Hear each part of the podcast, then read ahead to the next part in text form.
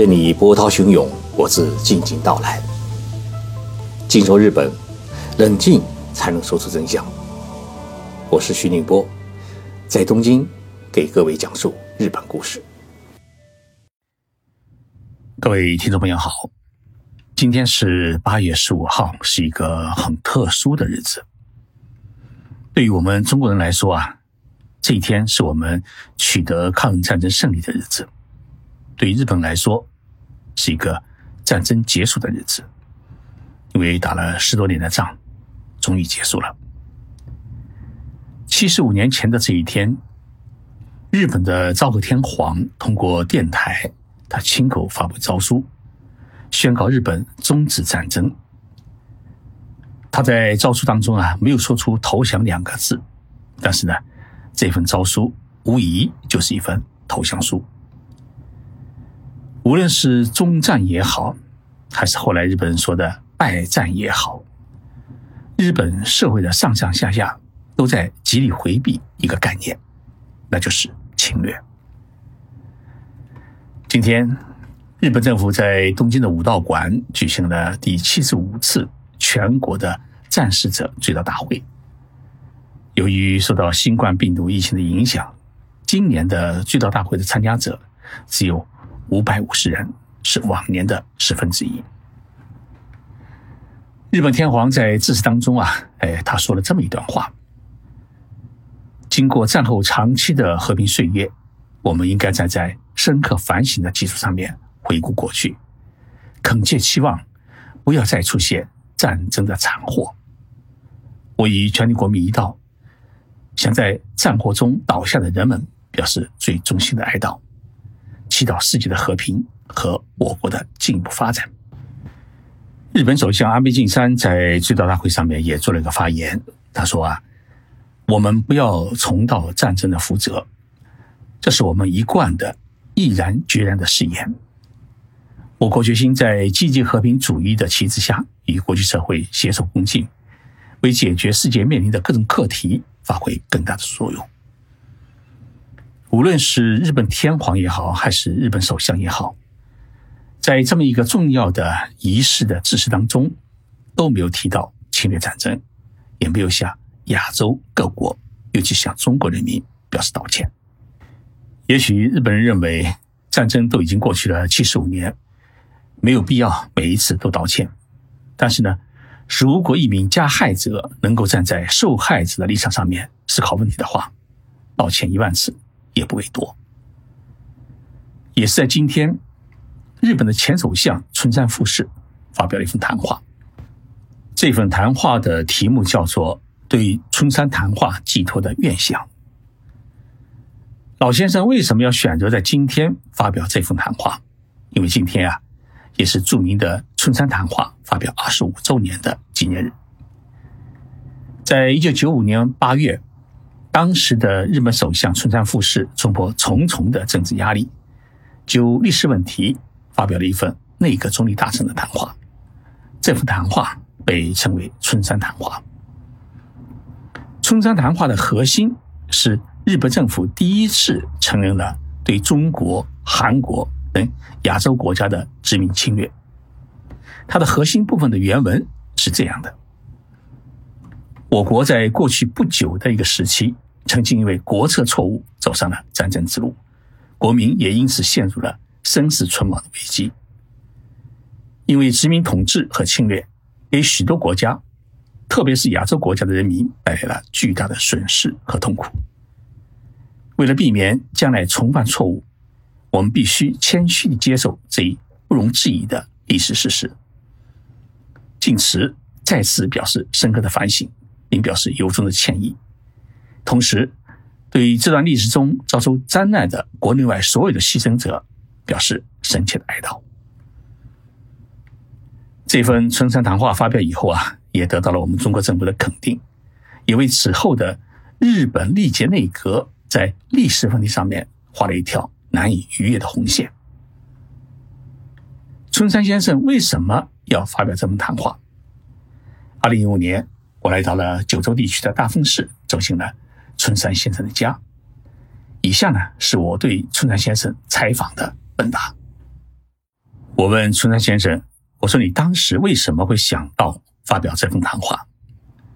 他回答说：“啊，我当选首相后的一九九五年八月，去中国和韩国等亚洲国家进行了访问。对于中国，日本实施了侵略，给中国人民带来了莫大的伤害和苦痛。在韩国，日本实行了三十六年的殖民统治，背负着沉重的历史包袱。”当时的中国是江主席的时代，他很重视历史问题，所以在访问中，我深深的感受到历史问题的那份沉重感。去东南亚国家访问时，我也感受到，虽然这些亚洲国家对于日本战后走和平发展之路、成为世界经济大国抱有一定的敬意，也接受了日本的一些经济援助，但是呢，对于日本没有很好的处理历史问题。并且经常有政治家发表一些否定历史的言论，感到不满，同时也担忧日本成为经济大国以后会忘记历史，重新走上军国主义的道路。这些担忧啊，也令我感觉到战争留下的沧桑并没有治愈。日本政府需要明确的向亚洲各国人民表明自己对历史问题的看法，寻求。与亚洲邻国建立更加信赖的关系，而当时也刚好是日本败战五十周年，我觉得自己作为首相，应该带领日本借此机会总结一下历史教训，给自己也树立一块警示牌，以此来寻求亚洲各国的原谅，并与亚洲各国建立起真正的友好和信赖关系。我想这个时候不说啊，以后也许就没有机会说了。我又问他一个问题：听说您在访问北京的时候啊，特地去了卢沟桥参观了抗日纪念馆。当时参观以后有什么感想？孙山先生回答说啊，我担任首相后第一次走进了中国人民抗日战争纪念馆，看了那么多历史资料，内心啊是十分的震撼。去卢沟桥是我自己提出来的。我虽然在战争的后期也被征入伍。但是做的是内勤，还来不及上战场，战争就结束了。因此，对于战地的实际情况并不了解。看了展览，真正认识到日本过去在中国是干了许多残酷的事情。战争的创伤啊，并不是两国签署一个协定、发表一份文件就可以了却。许多人目睹了自己父母被杀，这些人还健在，要他们立即忘却，没有道理，也是做不到的。需要时间来疗伤。我又问春山先生一个问题：当时决定发表一份春山谈话，有没人提出反对意见？他回答说：“啊，当时我的内阁是由社会党、自民党和先驱党三党组成的一个联合执政的政府。在三党商议联合执政时，就涉及到对历史问题的看法。因为我领导的社会党。”是坚持认为日本过去发动战争是一场侵略战争，所以当我提出要借日本败战五十周年之际发表一份政府谈话时，三个政党都没有提出反对意见，大家觉得很有必要这么做。为此呢，三个政党一起成立了一个五十年问题工作委员会，商议如何处理战后问题，因为对日本国内还涉及到。遭受原子弹轰炸的受害者的补助的问题，那么对外呢，涉及到与中国和韩国等亚洲国家的殖民侵略的问题。其实啊，揭开盖子，发现战后没有处理的问题啊，实在很多。在这份谈话发表前，国会议员当中不是没有反对者，自民党内也有一些议员反对。好在当时的自民党。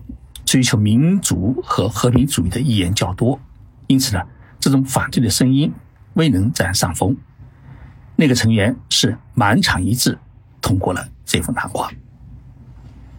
我当时也一度考虑以国会决议的方式来发表这份谈话，但是在内阁讨论中，大家认为应该以总理大臣的名义代表政府发表，更为谨慎和严肃。于是，在一九九五年的八月十五号，也就是日本败战五十周年的纪念日，我发表了这份政府谈话。后来呢，大家把它称为是春山谈话。我再问春山先生一个问题：在春山谈话当中啊，公开承认日本发动战争是一个侵略战争，难道周边的人没有抵抗感吗？春山先生回答说啊。日本战后对于过去的这段历史有许多暧昧的说法，有的说是一场为了解放亚洲各国被殖民统治历史的战争，是殖民解放战争；有的人认为，第二次世界大战期间发动侵略战争的不仅仅是日本，许多国家都发动和参与了这样的侵略。为什么？单单要揪住日本不放？认为呢？对日本的批判啊，哎是不合理的。但是我觉得。闯入别国就是侵略，日本在中国建立满洲国就是一个例子，这是无法抵赖的事实。所以，日本对中国发动的战争就是一场侵略战争。如果我们不能反省到这一点，不肯承认侵略，那就根本谈不上所谓的反省。当时在使用具体的词汇上有过商榷，譬如有人主张使用侵略战争，有人主张使用。侵略行为，我最终呢把它归类为是“侵略”两个字。不管什么程度，它就是一场侵略。过去二十五年，这份春山谈话已经很少被人提起，但是呢，春山先生觉得自己还是应该在二十五周年的这个重要时刻，重申一下谈话的精神，提醒后人不要忘记侵略历史。在这一份对春山谈话寄托的愿想的新谈话中，春山先生说了以下这么一段话。他说：“俗话说，光阴似箭。我领导内阁的时候啊，是在一九九五年八月，经过内阁会议的决定，作为日本国政府的正式见解，发表了春山谈话。这一晃啊，就已经过去了二十五年的岁月。”春山谈话得到了中国、韩国、还有美国、欧洲等世界各国人民和政府的高度评价，我认为是一件光荣的事情。在我之后呢，从桥本龙太郎首相开始，直到今天的所有的内阁，都表示要沿袭春山谈话的精神。我觉得这是理所当然的事情。不仅是中国、韩国、亚洲的国家，还有美国、欧洲、日本的战争。是不是侵略战争，还是正义战争，或者是殖民地解放战争等等的历史认识，我觉得都是完全不能接受的，因为事实是不言而喻的道理。春山先生在谈话的最后，他强调说啊，对于日本而言，和在过去的侵略战争中付出巨大牺牲和损失的中国。保持和建立永久和平繁荣的友好关系是极为重要的。为了构建亚洲的和平与稳定，日本必须构建日中两国稳定的政治、经济、文化交流和发展的关系。春山先生出生于一九二四年三月三号，今年呢已经是九十六岁。我把春山先生今天发表的这一份对春山谈话寄托的愿想。这个文章看作是他政治人生的最后一次呼吁，希望日本天皇能够听到，安倍首相能够听到，日本的全体国民都能听到。我们不要战争，我们要和平，要发展。在这里，我们也祝愿春山老先生健康长寿。今天我也去东京的音乐书店啊，买了十几张 CD，以便能够选一些好听的歌。送给大家。那么今天呢，请大家一起来欣赏日本青年歌手平远绫香演唱的歌曲《孤独的那一边》。我相信，有我们这么多听众朋友的支持，春山先生他绝不会孤独。手を振ろ